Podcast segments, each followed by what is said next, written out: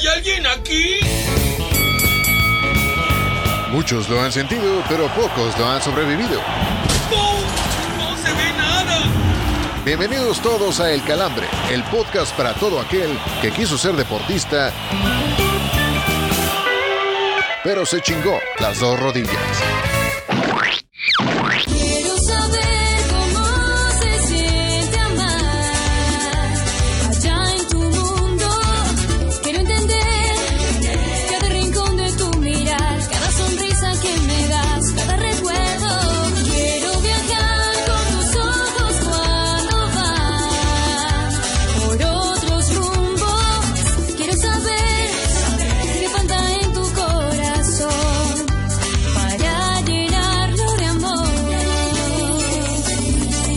Y amigas, bienvenidos al episodio 10+2 de la sexta temporada de El Calambre. Este es el último del mes, pero pues ya con la espada totalmente desenvainada por todo lo que nos viene en el mes de abril, por todo lo que vamos a hacer en el mes de abril, así que hoy tenemos un programón para poner broche de oro al mes de marzo que se acaba de terminar o que está a punto de terminarse y que también nos dejó pues muchas lecciones por ahí. Al señor Miguel Ramos le dejó dos grandes razones para seguir adelante y a nosotros un par de risas contundentes y sonoras. ¿Cierto o no, señor Oscar Rojas? ¿Cómo le va? Les saludo con mucho gusto. Así es, mi hermano Héctor Cantú, qué gusto saludarte, qué privilegio estar contigo nuevamente. Señor Miguel Ramos también, a la voladora y a toda la audiencia de este H y distinguido podcast. Eso, señor Oscar Rojas. Mi carnal Miguel Ramos, que también ya la anda haciendo de mariachi por ahí, ya descubrimos su alter ego en las redes sociales. ¿Cómo le va, mi carnal? ¿Qué tal, caballeros? Un gusto saludarles. Ay, No, siempre es un placer charlar con ustedes. Tendremos que trepar esa foto mía de mariachi y nada, igual en una de esas mi jefe los anduvo regando en un pueblito distinto porque sí creo que sí nos damos un aire. Ahí en Tangamandapio. Sí, creo que mi jefe le dio por regar otra flor, así que nada, también saludos a mi mamá que gracias a Dios no escucha esto, güey, pero y pues nada, si mi carnal me está escuchando, güey, pues ojalá nos podamos chingar una rolita. Una de Nodal. Esa de pelea de gallos que le sale muy bien al señor Miguel Ramos, porque además la de José Tomás. Ándale, exacto, porque además ya se acerca la feria de Aguascalientes, entonces va a estar repitiéndose como loop allá en tierras hidrocálidas. Pero no podemos arrancar este episodio sin saludar a la querida amiga voladora, que merece todos mis respetos. ¿Cómo estás, voladora? ¿Cómo estás, señor Cantú? Lo veo más tranquilo que el fin de semana, eso me da gusto. Señor Miguel Ramos, señor Oscar Rojas, muy contenta de estar con ustedes. Oye, voladora, pues antes de seguir con este episodio, por favor, regálanos las redes sociales si eres tan amable. Claro que sí, ya saben que nos pueden seguir en Facebook y nos encuentran como El Calambre-Podcast, en Instagram como El Calambre Podcast, en Twitter como El-Calambre y en TikTok como El-Calambre-Podcast. Mándenos un saludo e inviten a nuestros conductores a la mañanera porque están muy interesados en la cuarta transformación de la selección mexicana. Sí, exactamente.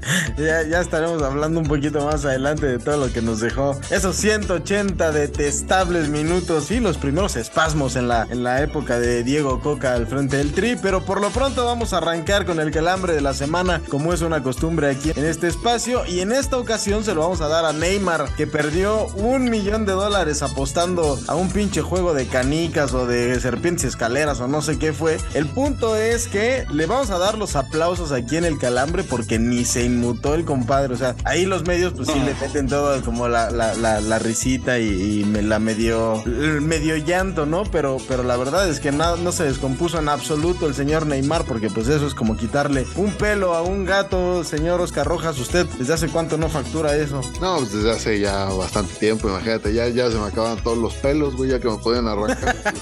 imagínate cómo está el tema. Bueno. No, todo le quedan los del pecho, señor Rojas, no se haga.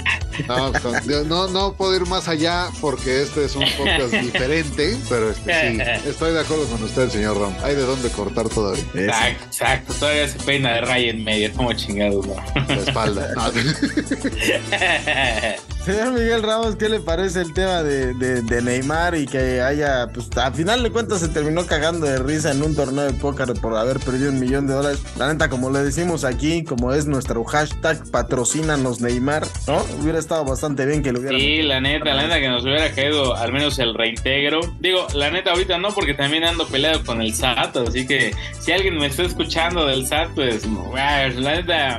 Sé que no tienen madre, ni padre, ni familia, todos son huérfanos y obviamente de todos los que nos están escuchando, que cobran becas y ese tipo de cosas de la 4T, pues nada, espero que sea la última vez que nos escuchen y que la neta sí los estamos manteniendo, culeros. Pero bueno, regresando al tema importante, ahí está la prueba al señor Rogas, que cualquiera puede perder y que ya no me esté cantando aquella del al alzad y ya ni me acuerdo a quién chingados la posló aquella vez y... Pero lanzado, yo sí lo recuerdo. Por $200 que nos iba a multiplicar el entonces director técnico Xavi Hernández, que petardeó de fea manera. Pues, hasta la prueba, en esto se gana y se pierde, diría el señor Neymar. Es correcto. Así que juego de manos es de villanos, dijeran por ahí, pero el póker... pues es de seres humanos. Ahí estamos. Ya lo completamos, chingada. Eres un poeta. Paco Stanley, ¿dónde estabas, carnal? Eres un poeta y en el aire las compones. ¿No? Qué bonito. Vamos, ¿cómo se nota que ya estamos en primavera, ¿verdad? Corintellado. Es correcto. ¿Dónde estabas? Entre tanta poesía ha llegado el momento de dar paso a la verdadera poesía de este espacio, el bajón. Porque no solo de noticias serias vive el hombre, Lupita. Aquí te presentamos las notas más absurdas de la semana. Para oreja y no pierdas detalle del bajón. En su enésimo intento por regresar a dirigir a la selección, el pentapichichi Hugo Sánchez afirmó que promete hacer campeón al tricolor si lo dejan dirigir en 3 procesos al hilo. De compas le decimos al Penta que mejor le mide el agua a los camotes, porque si a Cocca ya lo andan reventando con apenas 2 juegos dirigidos, no queremos imaginar lo que le harían a él si entrega los mismos resultados con el Tri que los que obtuvo en su última chamba dirigiendo hace ya 11 largos años. Han pasado 84 años. Medios en Argentina aseguran que el Tata Martino podría convertirse en técnico de Boca Juniors en los próximos días, pues ya ha agendado una reunión con Juan Román Riquelme para ese propósito. Desde esta redacción le decimos a Riquelme que le haga contrato por objetivos al Tata. No vaya a ser que los deje peor de lo que los encontró, pero eso sí, con él teniendo los bolsillos forrados de billetes verdes. ¿Verdad, selección? Gracias, me gusta el dinero. Sigue la guerra entre Checo y los neerlandeses, pues un reportero de Fórmula 1 de ese país reveló que si el jalisciense sigue chillando y lloriqueando, su lugar en Red Bull será tomado por Lando Norris. Que alguien les diga a los amigos de Verstappen que ya le paren a su carrilla contra Checo, porque si de acabar chillando y lloriqueando se trata, vamos a ver cómo los trata la venganza de Moctezuma ahora que vengan a cubrir el Gran Premio de México, culeros. Solamente te diré una cosa, vas y chingas a tu madre. Los Washington Commanders, dueños del peor logo de la NFL, podrían cambiar de propietarios, pues el grupo empresarial donde tiene su lana el Magic Johnson lanzó una oferta de $6,000,000,000 para hacerse con la franquicia. Sinceramente, a nosotros nos vale gorro si le aceptan la oferta o no, pero si invertir se trata, aquí nada más le tienen que meter $1,000,000 de esos y cerramos el trato. Magic Johnson, patrocínanos, chingado. $20. Yo quería maní. ¡Anda la osa! ¡Son unas papas! Señoras y señores, esta sección es patrocinada por 3 güeyes a los que salir a pistear les genera malestar por casi una semana. Sean todos bienvenidos a La Cruda, señores.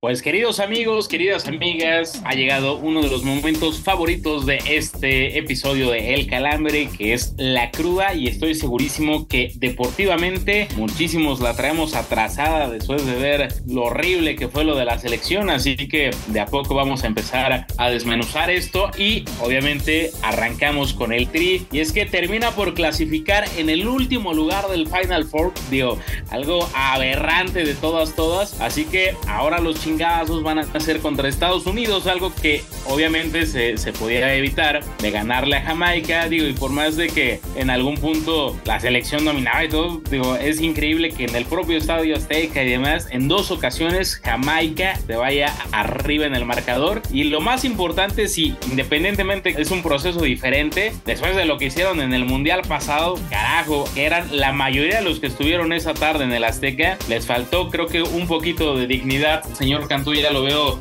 con el ojo temblando además, y que obviamente dejó hacer su sentir después de aquella noche lluviosa en el Estadio Azteca. No, ya estamos un poquito más calmados y con los decibeles más abajo, más tranquilos, pero eso no deja de lado el tema de criticar lo que fue la selección mexicana.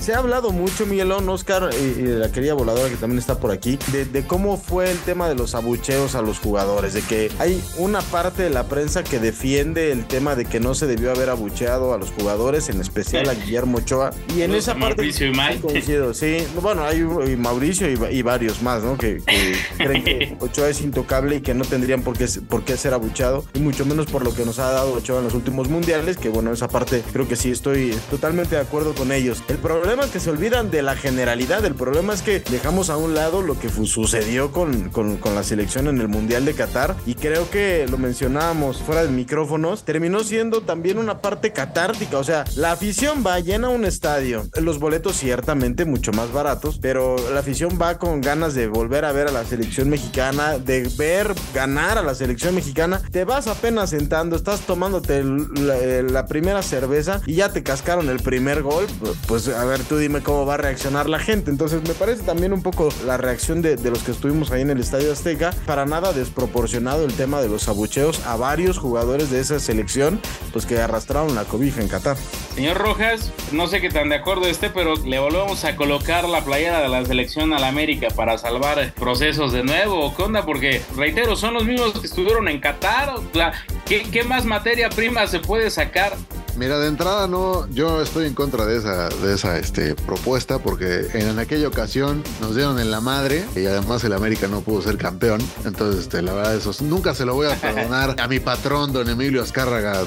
Patrocínanos el día que gustes. Pero la verdad, mira, digo, yo del tema de Ochoa ya literal no voy a decir nada más, porque es hacerle el caldo gordo a esta gente que se le ha pasado haciendo campaña desde antes del Mundial para que no fuera el titular y demás, y lo mismo es siempre, ¿no? O sea, yo estoy de acuerdo con Cantú en el sentido de que pues sí había que sacar la ira, el coraje que da pues haber hecho el ridículo en Qatar, no haber pasado a la fase en la que normalmente te eliminaban. Con todo respeto, digo, acá hemos dicho muchas veces que Raúl Jiménez fue al Mundial porque era parte del mobiliario que traía el Tata, ¿no? O sea, y que al final pues no tenía que haber ido él, que tenía que haber ido el Chaquito o que tenía que haber ido Lainez, pero la verdad, digo, ya lo de los abucheos ya es hasta cierto punto, no sé cómo interpretarlo, si es campaña, si es falta de criterio. Es totalmente natural, güey, o sea, es natural, o sea, sí es natural, pero yo creo que hay otras formas de manifestarse y que al final pues, le impactan más a la gente, ¿no? O sea, le impactan más a la misma selección, a los mismos directivos. O sea, si tú vas y pones los boletos en 100, 200 pesos y ni así vendes la mitad del estadio, pues entonces ahí estás hablando de un problema serio, ¿no? Pero al final la gente también está acostumbrada a hacer otro tipo de dinámica. No sabe, la verdad, la mayoría no sabe apoyar. A nosotros nos tocó verlo en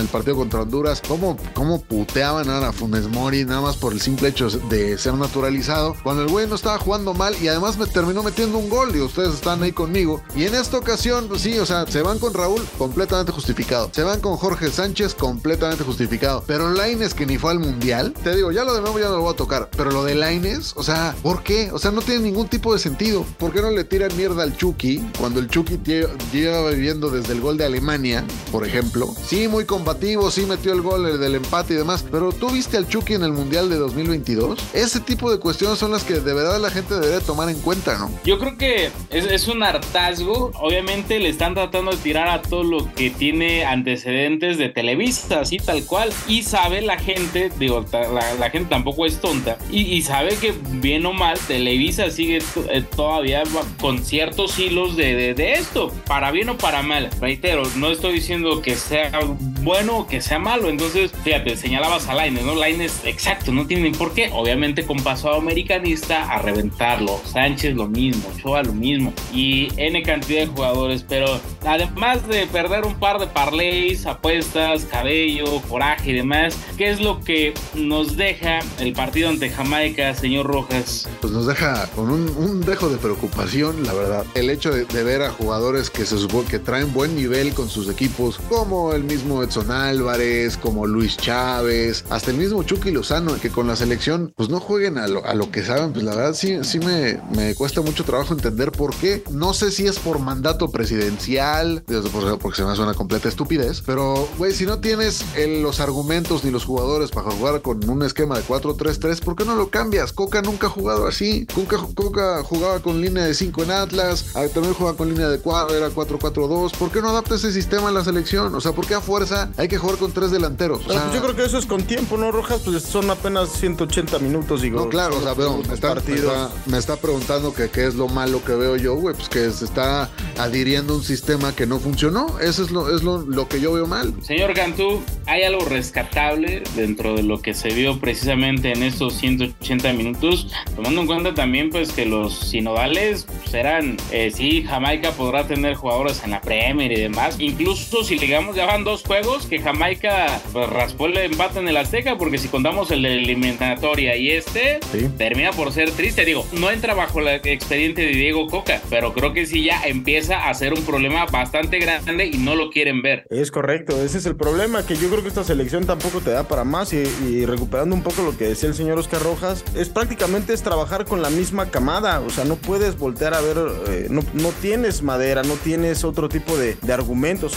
Hoy empiezo a entender un poco lo que decía Gerardo Martín, independientemente de las malas decisiones que tomó a la hora de hacer la convocatoria para el Mundial, pero realmente esta generación de seleccionados mexicanos pues no da para más. O sea, lo que estamos viviendo, este proceso transicional y generacional, pues no da para más. O sea, no tenemos jugadores brillantes, no tenemos jugadores desequilibrantes. El último que teníamos era el Chucky, pues prácticamente es una sombra de lo que juega en el Napoli, pero porque en el Napoli funciona, porque tiene alrededor jugadores que también lo hacen brillar, y aquí en la selección mexicana no lo tiene. Entonces tenemos que estar acostumbrándonos a este tipo de partidos desastrosos, y ahora a ver cómo nos va a tocar con Estados Unidos, porque pues nos tocó bailar con la más fea. A final de cuentas, ya lo mencionabas tú a la entrada, de haber ganado el partido contra Jamaica, pues probablemente hubiéramos evitado ese partido contra Estados Unidos y hubiéramos tenido la posibilidad de una revancha interesante en la final, ¿no? Que sería la revancha verdadera deportivamente hablando. Sí, es que yo creo que los propios Estados Unidos no se esperaban encontrarse a México en la siguiente fase. O sea, cuando iba perdiendo México,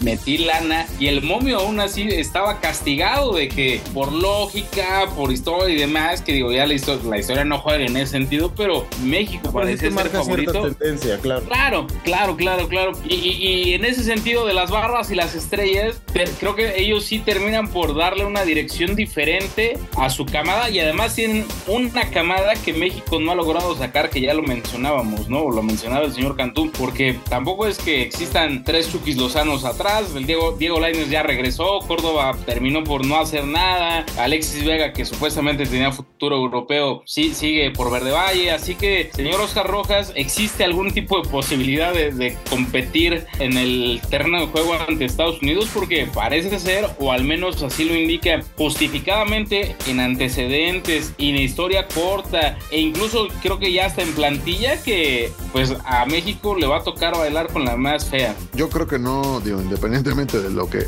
yo pueda creer, no hay que entrar a un partido pues pensando que lo vas a perder, ¿no? Digo, de esa, yo creo que es una mentalidad de toda la vida, ¿no? Punto 1 y punto 2, Estados Unidos también trae un relajo, ¿eh? O sea, tampoco es que estén en miel sobre hojuelas. El técnico lo quitaron, lo quieren volver a poner, no saben ni siquiera quién va a ser el técnico cuando lleguemos a los partidos de la semifinal de Nations League. También se van a estar adaptando un sistema nuevo, también, o sea, sí traen mayor mayor calidad de jugadores, pero también se lesiona a cada rato. Pulisic está igual, a cada rato se lesiona. Sendejas, bueno, pues apenas está agarrando la onda ya allá con los gabachos. Weston McKennie, entre que se pelea, entre que lo suspenden, entre que se va... O sea, también tienen sus bemoles los gringos, ¿no? O sea, tampoco andan cantando muy padre las rancheras, los gabardinos. Y la verdad, mira, yo creo que a lo mejor es por fallas de ellos, pero yo creo que sí hay opción de ganarle a Estados Unidos poniendo a la gente que tiene que jugar. O sea, yo de entrada digo, con todo y que en el América ya es el patas de sniper, yo a Henry Martín no lo podría jugar con la selección porque todo le rebota, ¿no? O sea, yo no podría igualmente a Orbelín Pineda de extremo por derecha porque por ahí no juega con el AEK de Atenas, ¿no? O sea, yo pondría a Chaquito Jiménez, pondría a Orbelín donde sí juega bien, pondría también al que deseas de Verde Valle, a Alexis Vega. O al Tecate, que ya tiene que estar listo para... Exacto, o sea, o es más, al Tecate lo tienes jugando...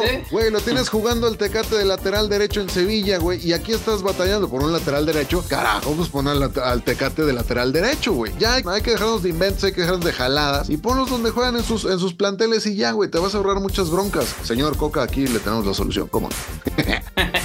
Señor Cantú, usted que obviamente está más apegado al fútbol norteamericano, a la MLS, y que le da más seguimiento al tema del equipo de las barras y las estrellas, ¿ve complicado el panorama para enfrentarlos? ¿Lo ve positivo como el señor Rojas? ¿Ve algún sesgo de esperanza ahí para la selección de Diego Cocca, que independientemente que ojalá le metan amor propio, que la neta quedaron muy faltos ante Jamaica el fin de semana pasado? Digo, ya de menos, sí, ¿no? Sí, o sea, güey, si eso te está faltando, güey, pero, está cabrón, no, lo demás, ¿no? Güey, si no le metes huevos al partido más importante, que es contra Estados Unidos, o sea, el partido que realmente pega en el orgullo, pues ya no sé de qué chingados estamos hablando con esta selección. Y yo apelo un poco a eso, Miguelón, el hecho de que es el rival de Estados Unidos, entonces que vamos a ver una camada de jugadores totalmente desbocados en el buen sentido de la palabra, es decir, con arrojo, con interés, con buen fútbol, y que pueden hacerle un partido de tú a tú. Tal vez pueda ser el chip, el momento de cambio,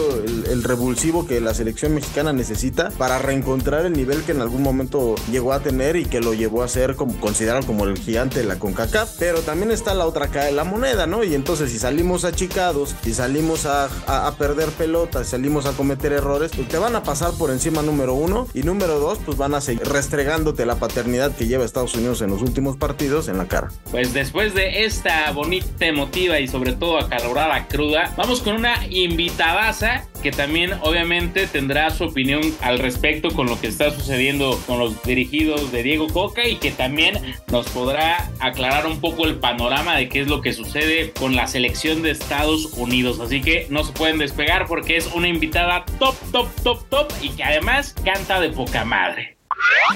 Ya llegaron a levantarnos el rating. Es por eso que los invitamos a ponerse de pie para recibir al invitado de la semana, el Calambre de Oro. Señoras y señores, ha llegado la hora cara del podcast, y para este episodio debo decir que nos pulimos. Pues en esta ocasión nos acompaña una auténtica eminencia del periodismo deportivo y además ganadora de un Emmy. Ustedes la conocen como conductora en canales como ESPN, Telemundo, además canta y sobre todo recientemente en TUDN. Recibamos como se merece, con un gran aplauso, a la gran Adriana Monsalve. Adriana, qué gusto tenerte aquí. No, bueno, pero no me habían invitado antes. Con esta presentación te aseguro que hubiera venido muchísimo antes a calambrear con ustedes. Es que estabas en otro podcast, no te podemos contratar, no te podemos contratar. Sí, bueno, exacto, estábamos en otro podcast por ahí. Encantada de estar con ustedes, de hablar de deportes, que creo que nos apasiona, nos une a los cinco, también metiendo al product, que siempre es tan importante en un podcast o en cualquier programa, pues, de radio, de televisión, en cualquier medio de comunicación. Y bueno, vamos a ver cómo me tratan y cómo los trato yo a ustedes. Adriana, digo, de entrada decirte que es un honor tenerte con nosotros. La verdad, hablo a título personal, es un placer tenerte en este podcast, sobre todo porque eres un referente particularmente para mí en esto del deporte, pero honrando la esencia del calambre, vámonos poniendo en este modo. ¿Dónde están más perros los calambres? ¿Al aire conduciendo cualquiera de los espacios en los que estuviste? ¿Cantando en aquellos años o en las juntas de padres de familia? Ay, no, en las juntas de padres de familia no, hay que ser muy serio. Yo siempre en mi carrera me ha encantado, me ha apasionado los medios de comunicación, me ha apasionado la televisión, aunque siento que cada día se está parando más el medio televisivo y que están surgiendo pues otros nuevos medios. Yo soy piel protectora del medio de la televisión y estar siempre en una televisión, aunque te pase algo, aunque te dé un calambre, lo bonito de la televisión y de los medios de comunicación es que tienes que seguir.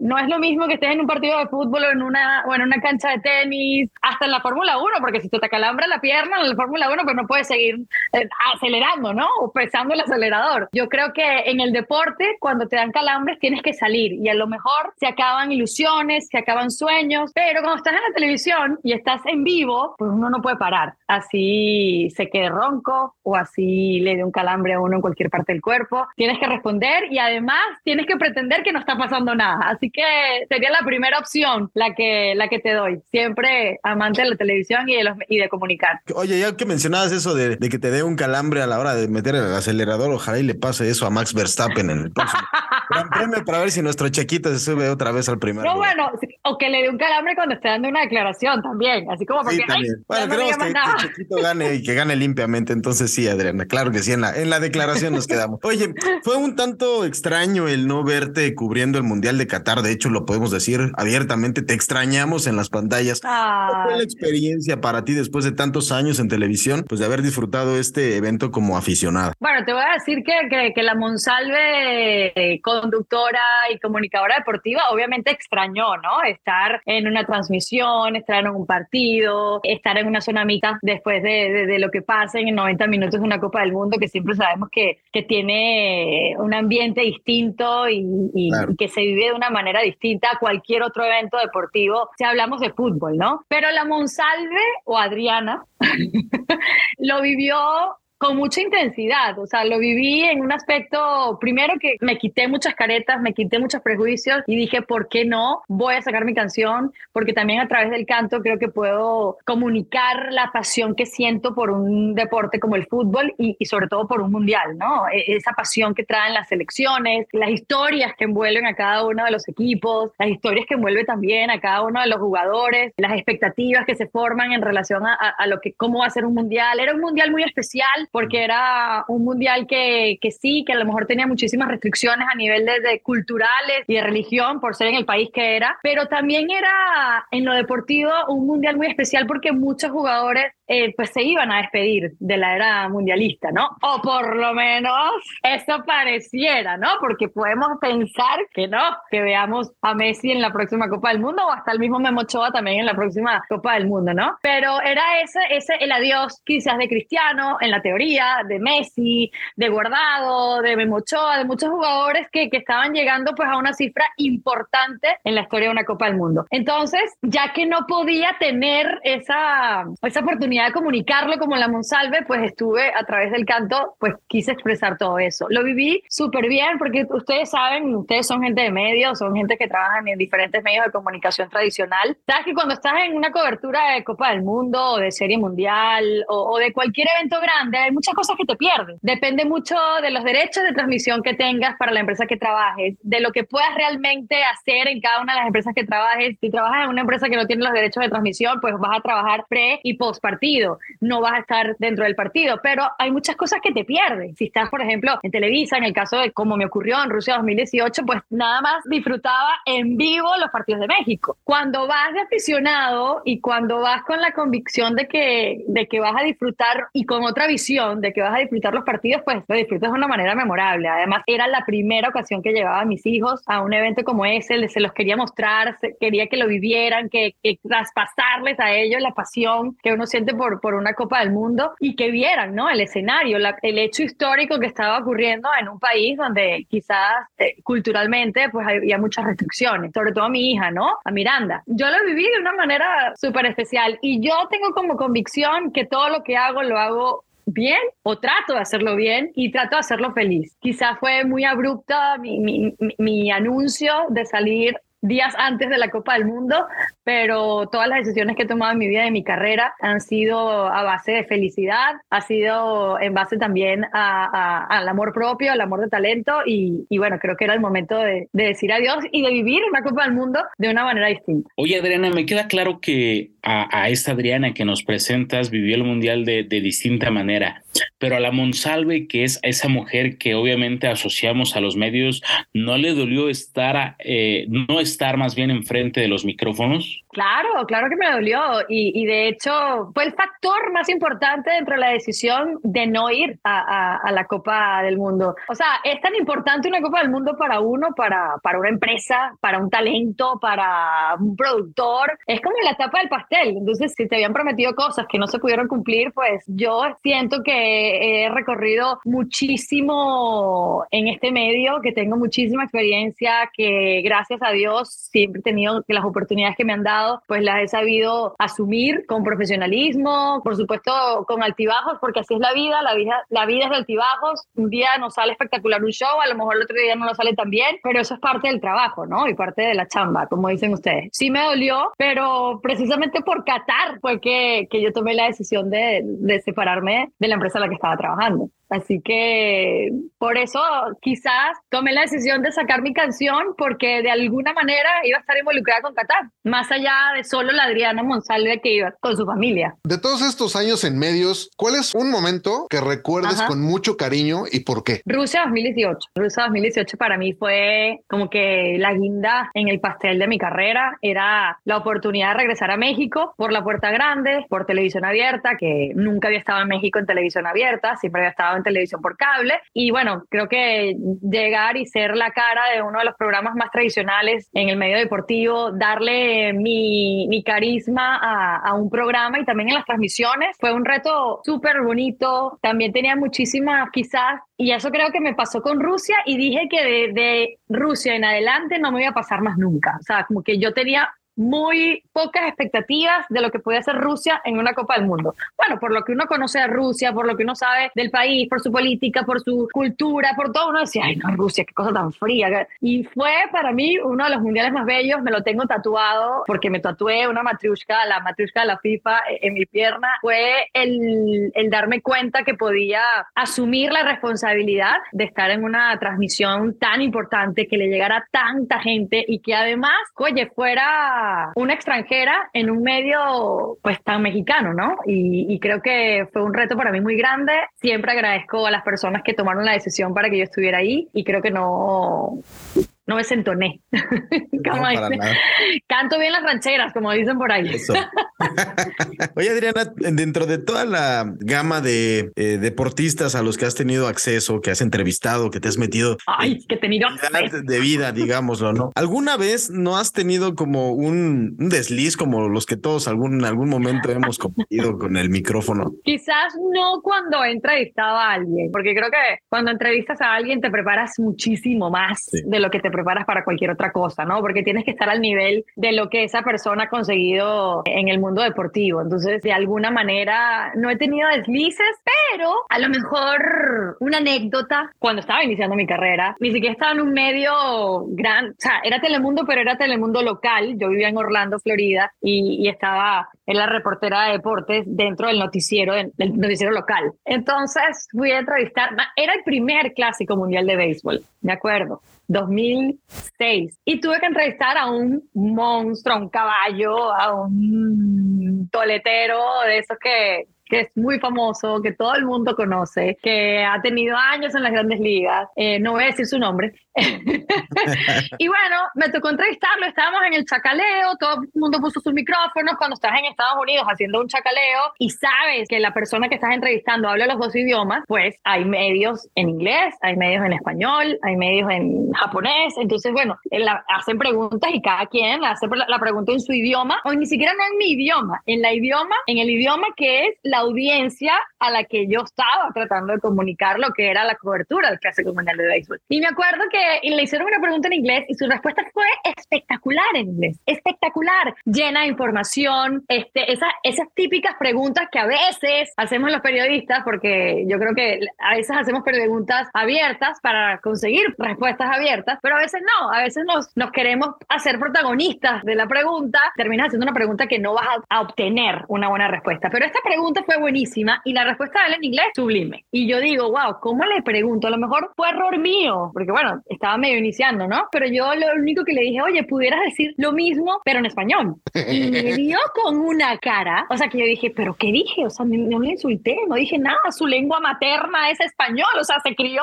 en República Dominicana, pero me vio así, y como que empezó a decir, así como que, ¿y esta quién es? Casi como que sáquenla de aquí. Y yo, oh my God, o sea, no siento que le dirige nada como para herir sus sentimientos, lo único que, y no es que no hable inglés, claro que hablo inglés, pero mi pregunta era porque mi audiencia no toda habla inglés, y obviamente mi audiencia es en español, y yo quería tener esa respuesta en español, o sea, porque imagínate, si siempre pienso, y ustedes como son como productores, si tú vas a entrevistar a un atleta, y sabes que el atleta, su primera lengua es español, no puedes llegar con tu productor con una respuesta en inglés, claro. Es así como que te va a regañar el productor. O sea, menos de un pelotero latino. Correcto, y dominicano, hermano. Lo encontré una vez en otro evento y no le quise ni preguntar nada porque ya como que le puso medio la cruz. Es un hecho que señalas tus coberturas y lo que has generado y logrado dentro del periodismo, pero aquella cobertura del Super Bowl que te toca realizar durante la pandemia, obviamente pues con esa esfera que tenía en jaque mate a todo el mundo, ¿con qué te quedas de manera positiva? Y también, ¿qué fue lo más difícil de generar esa cobertura en esos momentos? Sí, porque, ¿sabes? En ese tipo de coberturas, lo más difícil es no olvidarnos que el deporte es lo menos importante de lo más importante, ¿no? Como dicen por ahí. Era como que cómo entretenemos a la gente sabiendo que todavía estamos en una pandemia, que todavía hay muchísima gente que la sufrió, que hay muchísima gente que está perdiendo familiares. Y de alguna manera era como que ese primer evento grande, después todo lo que el mundo pasó con un Super Bowl. Era muy complicado, pues, todas las restricciones, ¿no?, que había, tratar de hacer el trabajo que uno está acostumbrado a hacer con muchísima gente a nivel de producción, y no, realmente tenían que ser pocos porque no podía,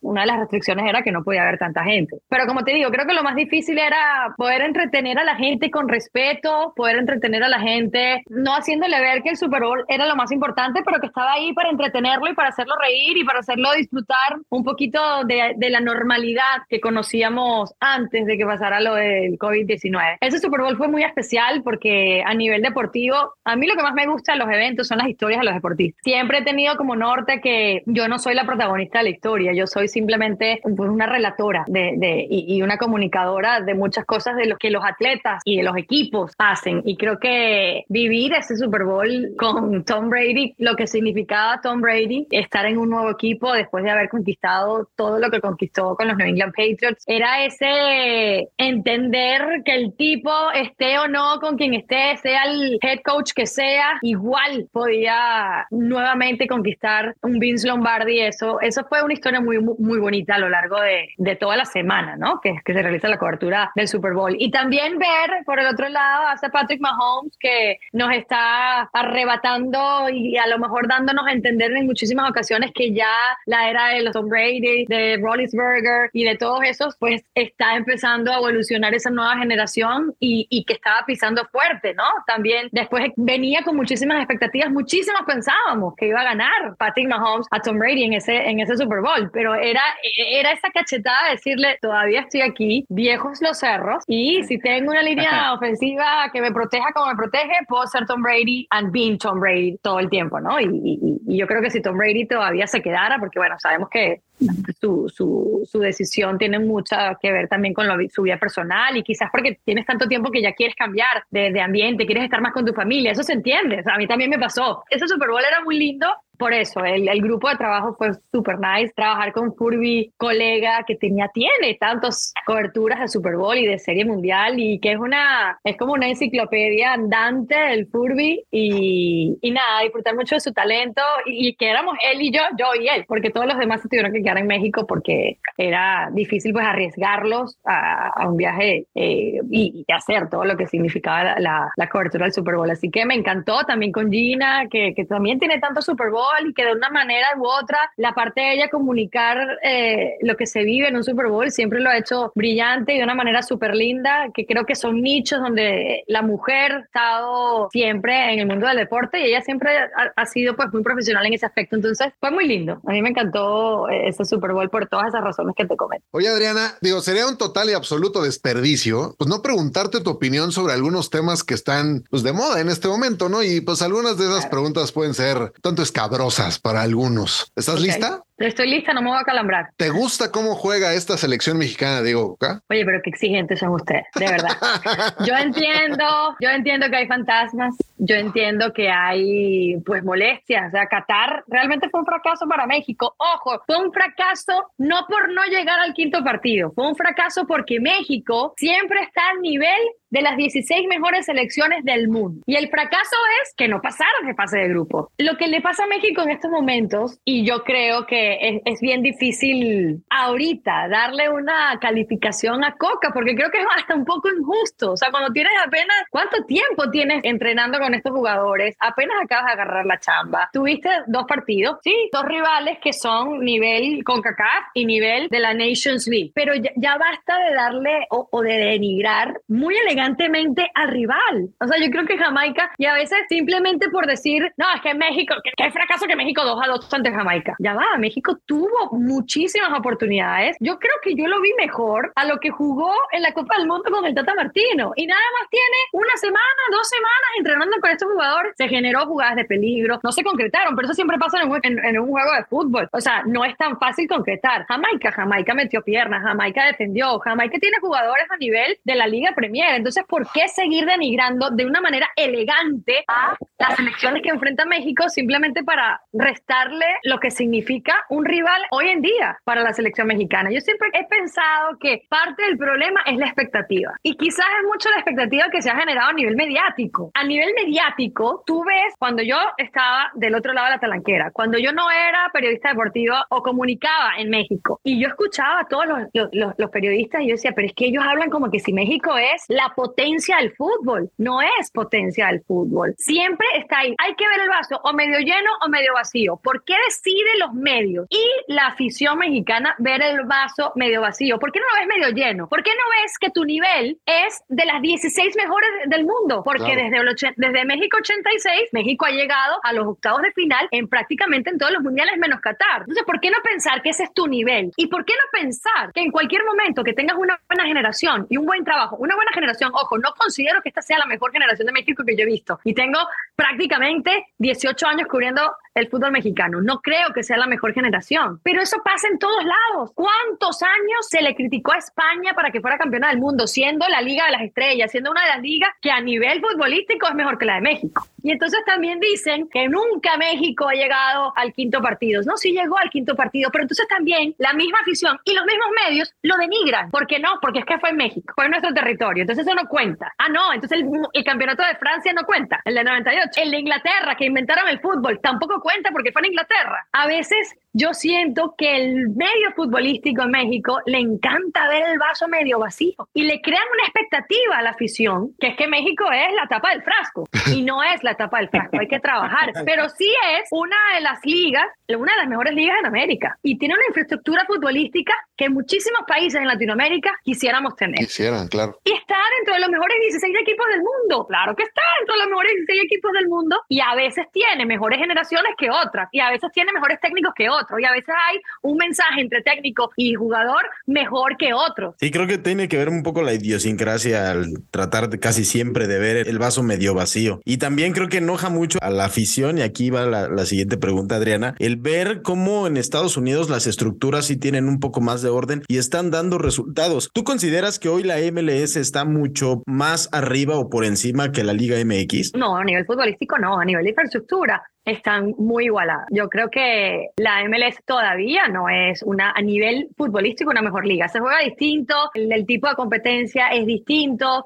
No podemos comparar, o sea, comparemos peras con peras y manzanas con manzanas. La infraestructura deportiva en los Estados Unidos es una de las mejores infraestructuras deportivas en el mundo. No en vano, Estados Unidos siempre favorito en los Juegos Olímpicos. Que ellos están queriendo que el fútbol soccer también tenga esa misma plataforma y ese mismo desarrollo que tienen otros deportes. Eso sencillamente va a ser cuando sencillamente le demos más importancia a lo que es el fútbol, soccer como deporte. Y creo que poco a poco se está haciendo. Se empezó desde los años 90, después de Estados Unidos 94, se inició esta liga y hemos visto el crecimiento que ha tenido la MLS desde sus inicios hasta ahora. Pero también creo que no es el primer deporte en Estados Unidos. No lo va a ser todavía y quizás no lo va a hacer nunca. Pero Estados Unidos es tan grande que puede tener el lujo de que muchos deportes pues, sean el primer deporte en este país. Yo creo que la infraestructura futbolística la tienen, son muy organizados. El desarrollo de todo lo que es el fútbol se está haciendo, pero a nivel futbolístico no. A nivel futbolístico todavía se tiene que consumir más fútbol, se tiene que querer más el fútbol, los jugadores, pero se está haciendo. O sea, cada vez, no solo la infraestructura profesional, también las universidades, también las becas. Ya puedes ver a nivel de calle, cuando estás paseando con tu carro, cuando vas al parque a llevar a tus hijos, ves que lo que juegan es fútbol, porque se están dando cuenta que es muchísimo más fácil tener un balón o jugar con tu pie y con lo que sea que ruede. La Copa del Mundo que viene, la del 2026, creo que también va a ser importantísimo para el crecimiento del fútbol acá. No está todavía al nivel de lo que es el fútbol mexicano, ni el fútbol brasileño, ni el fútbol argentino. O sea, yo no creo. Yo creo que todavía México consume muchísimo más fútbol de lo que se consume aquí para que se pueda ver ese desarrollo en la liga. Oye, Adriana, y con el tema de las barras y las estrellas, evidentemente al ser anfitriones del próximo mundial, las expectativas son altísimas. Además, ellos hablan de una generación muy importante de futbolistas y al sacar el nombre de Gio Reyna, evidentemente salta también Berhalter. ¿Qué pronóstico, qué futuro le ves a esta selección y si es con este director o será uno diferente? Bueno, de verdad que lo que ocurrió con Berhalter es un tema súper, como dicen, oscuro, macabro. La verdad, creo que fue muy macabro y sobre todo el manejo de lo que ocurrió fue muy macabro. Y me parece que yo creo que tiene que ser un entrenador. Ya probaron con entrenadores como Klinsmann. Ya probaron, por supuesto, como Bruce Arena. También con Greg Berhalter. A mí me gustaba mucho el proceso de Greg Berhalter. Quizás no sea el entrenador para esta selección de tanto talento que tiene Estados Unidos, porque creo que en muchísimo tiempo es una de las generaciones que más talento tiene. Si tomamos en cuenta a estos jugadores donde juegan, en sus clubes, en la época de Donovan, el que iba a Europa, el que cruzaba el charco era Donovan y ni siquiera era toda la temporada, simplemente jugaba cuando no estaba la MLS, entonces iba y jugaba, por ejemplo, en el Everton. Entonces, tener tanta materia prima, tener y desarrollar esa materia prima. En otro fútbol que no es acá, seguimos considerando como un fútbol de buen nivel,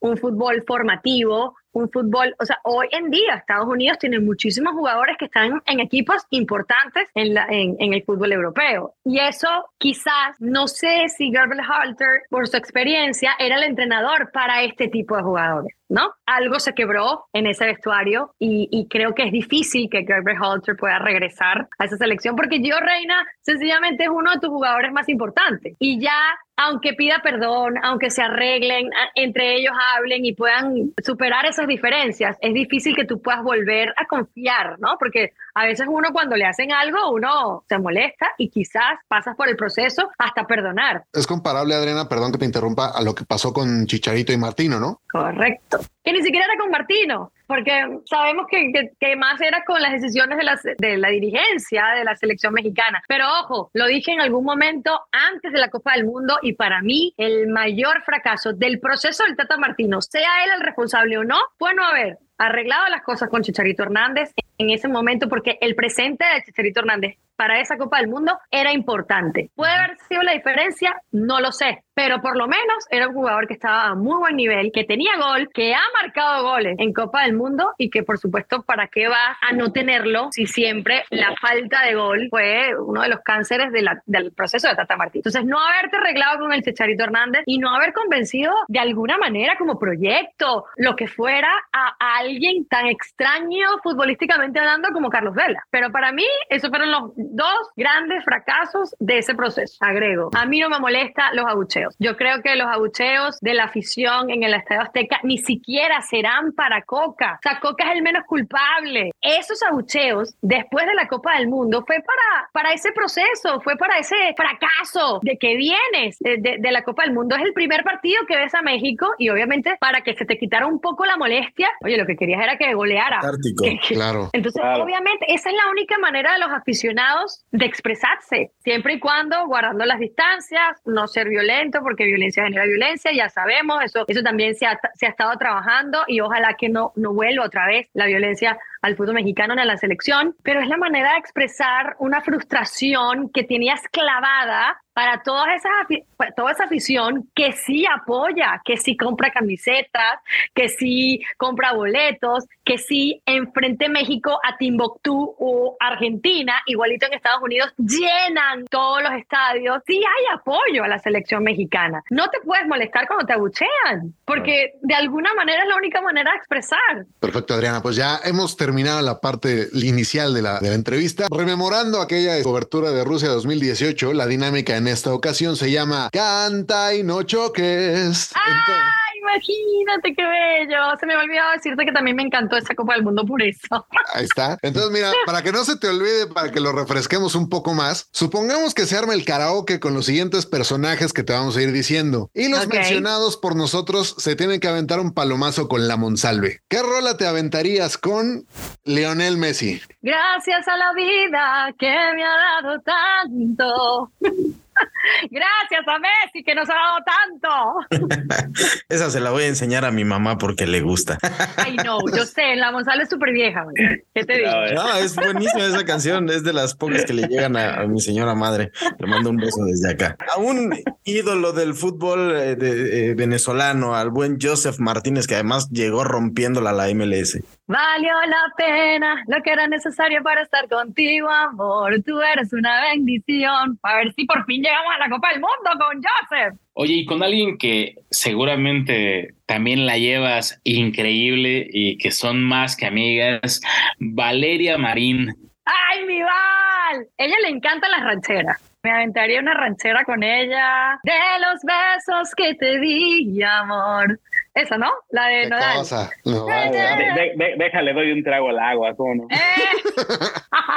¿A cuál de todos echas más de menos? Yo creo que esa canción es muy buena rola. Y ahora a un ícono de la narración. Estoy hablando de aquel que nos dice de los 90 minutos más hermoso del mundo. ¡Ay, a ese también es súper salsero! Luis Omar Tapia, sí, súper salsero. Llorarás y llorarás y nadie que te consuele. Así te darás de cuenta que si te engañas duele. Ay, oye, le encanta. Me está gustando el playlist. Sí, ¿no? Te voy a dar un trago al agua también.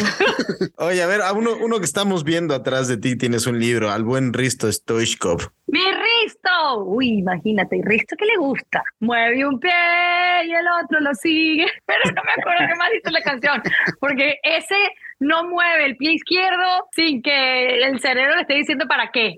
Es increíble, o sea, es una zurda de oro, la de Hristo Stoichkov, y de zurda, papá, como dice él. No sé, yo creo que esa, mueve un pie y el otro lo sigue. Alguien que seguramente, digo, ya te debes de haber echado algún par con ella, la mismísima Ana Caty Hernández. ¡Ay, mi comadre! Adiós, amor, me voy de ti y esta vez para siempre. Ay, no, mira, con mi comadre, esa canción nos marcó porque esa canción fue la canción que la selección mexicana de Rusia 2018 cantaba cuando ganaban. Y fue tan importante que Cata, entrevistando a la selección mexicana, se dio cuenta de eso. Pudimos cantarla con la selección y hasta trajimos a Nodal para la cobertura. Wow. A Nodal. Con Osorio, ¿no? Sí, es cierto. Con Osorio, la cobertura, porque esa era la canción favorita de Osorio y de esa selección mexicana. Oye, ahora le toca a alguien que yo admiro muchísimo, respeto todavía más. Ha hecho una labor en el béisbol extraordinaria y como mujer, vaya que ha generado una apertura en ese camino. Ella es la que señaló el por dónde ir. Tu gran amiga y además paisana, Carolina Guillén. Correcto. Ana, que narra béisbol en los Estados Unidos y bueno, en Latinoamérica, ¿no? Que le diría, nene, nene, nene, ¿qué vas a hacer cuando seas grande? Así como, estrella de rock and roll, presidente de la nación, porque sencillamente yo veía a Caro Guillén, porque fue una de las pioneras en el periodismo deportivo en Venezuela. Yo soy mayor que Caro Guillén, lo quiero decir, pero yo la veía porque ella empezó en deportes en Venezuela antes que yo. Entonces yo la veía y yo decía, yo quiero ser tú cuando seas grande. Qué buena, o sea, si tú estás ahí, okay, yo también quiero estar ahí. Ya tocábamos el tema hace rato de Lionel Messi, no podemos dejar al otro grande del momento de fuera, Cristiano Ronaldo.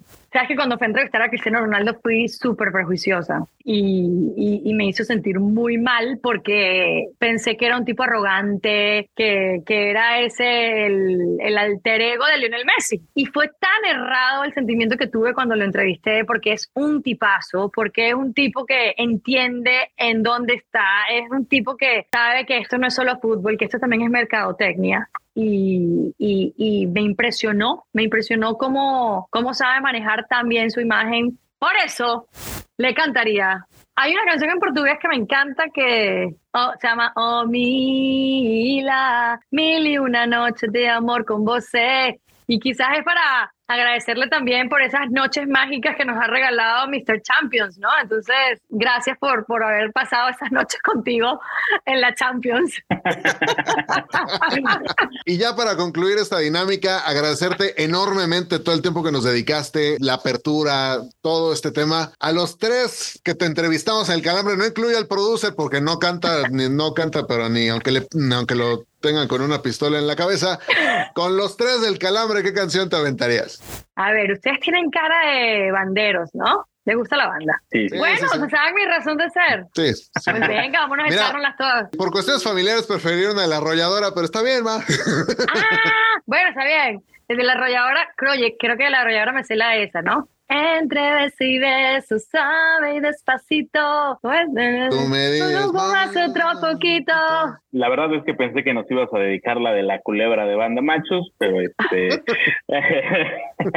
Bueno, yo soy muy ranchera, ¿eh? Muy, muy, muy, muy de ranchera. Hay una que es mi favorita, no es tan conocida. Era una de Javier Solís que me cantaba mi papá. A mí me la dedicaba. Y siempre sé que con cualquier mexicano pues la puedo cantar. Se llama Ojitos Traidores. Mira, si está Jorge lo sabe. ¿Viste? Jorge, el productor, que la sabe. La verdad es que tú Jorge tiene el cuento. Tiene alma de señora, así que sí. Él se por puede saber todo eso. Por unos ojitos negros, negritos como mi suerte. Por unos ojitos negros, negritos como mi suerte. Quiero decirte, serrana, que hace falta para quererte.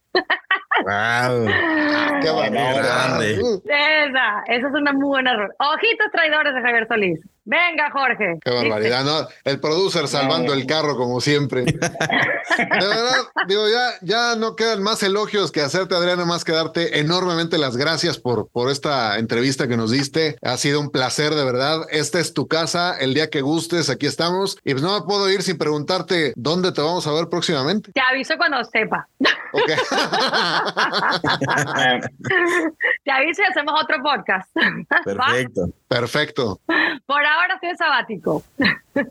Adriana, te mandamos un beso enorme. Muchísimas gracias por el tiempo y por la apertura que tuviste con nosotros. Esta es tu casa y que no sea la última vez que estás con nosotros. No, vale, gracias a ustedes. Me encantó. Sigan utilizando este medio para comunicar deporte. Hace falta gente buena, hace falta gente que pueda entender cómo es este negocio, de no ser tan tóxicos, porque eso también yo creo que somos parte de lo que es el proceso, lo que es el fútbol mexicano. Todos somos una pieza importante. Eso sí estoy de acuerdo con Chicharito. Cada quien tiene que trabajar en su propio nicho para que realmente México pueda trascender, que es lo que tanto desea a un país tan futbolero que realmente merece en algún momento dar ese salto de calidad. Y gracias por todo. Para que seas tan culto como los conductores de este podcast, ya déjense de mamadas y vamos a chupar, ¿no? Te dejamos el dato que demostrará por qué nunca vas a brillar en sociedad. Aquí presentamos el dato inútil. Un día como hoy, pero de 1986, nació Sergio Ramos, defensa español y creador del minuto 90 y Ramos. Señor Oscar Rojas, platíquenos algo que le haya salido de último minuto. No, pues de entrada, darle todo mi cariño y mi respeto a Sergio Ramos, el Comanche, actor del Rompecatres y Sin Ton ni Sonia, entre otras. No, ya fuera de que me saliera de último minuto, pues, güey, qué manera de graduarme, qué más te digo. Si no fueran por esos bellos extraordinarios de mi alma mater, el Tec de Monterrey, no estaría yo aquí con ustedes. Aplausos, cómo no. Última materia, gracias. Señor Héctor Cantú, sabemos acerca de su corta carrera como futbolista, pero fue como defensa. ¿Alguna vez logró hacer algo como lo que hizo Sergio Ramos? No, jamás. No suelo ir mucho por el tema de estatura. Me faltan unos cuantos centímetros como para llegarle al nivel a Ramos. Entonces no suelo ir mucho a rematar. Más bien me quedo como un poco libero. Pero sí me tocó ver alguna vez a un compilla que en una cáscara sí marcó un gol de cabeza en los últimos minutos. Y se celebra bastante chido. Ya no me quiero imaginar cómo puede ser el sentimiento en un gol tan importante como una final de la Champions. Señor Miguel Ramos, algo que también le haya salido de último minuto como a su tocayo de apellido. El incorporarme a imagen, güey. Esa la neta no la tenía ni yo, ni Madame Sassou la tenía y nada, salió de último minuto como el pedo que cambió mi destino, ¿cómo no? Ya sabemos cómo va a empezar el próximo programa con su ahora colega y compañero de trabajo Gustavo Adolfo Infante. Señoras y señores, hemos llegado al final del Calambre, así que muchas cosas que analizar acerca de la selección mexicana y sobre todo lo que nos dejó sobre la mesa la Monsalve, que hace una recapitulación bastante interesante de lo que es el fútbol mexicano, así que no puedo despedir este espacio sin pedirle a la voladora que nos recuerde las redes sociales, por favor. Muchas gracias, señor Héctor Cantú. Ya saben que nos pueden seguir en las redes sociales y en Facebook nos encuentran como El Calambre Podcast, en Instagram como El Calambre Podcast, en Twitter como El Calambre y en TikTok como El Calambre Podcast. Síganos en nuestras redes sociales y mándenle un té de manzanilla al señor Cantú porque todavía le tiembla el ojo por lo sucedido el pasado domingo. Un poquito. Pero ya nos vamos recuperando de a poco. A nombre del señor Oscar Rojas, del señor Miguel Ramos, yo soy Héctor Cantú. Nos escuchamos la siguiente semana aquí en El Calambre. Duerme soñando, con tus ojos tan plenos despiertos, con tu corazón lleno y radiante, alucinante, tan lleno de amor, lleno de amor, lleno de amor, lleno de amor. Ha sonado el pitazo final de este podcast. Pero no se apuren, que amenazamos con volver la próxima semana. Recuerden que el abuso en el consumo de este producto no es nocivo para la salud. Ay, cabrón, sí, yo también lo escuchaba como pinche patrulla en operativo. Antes de seguir con el programa, mi querida voladora, porque además eso lo vas a tener que borrar. Sí, güey, sí, no mames. No, pues hoy tenemos de invitado a Polo, pues está chido, güey, pero no mames, güey, acá de ese yo se lo agrego porque hasta yo tenía coraje. A huevo. Y ya se ha despedido de ustedes muchas veces en las demás temporadas. Se vayan a la verga ya. No mames, güey, ya...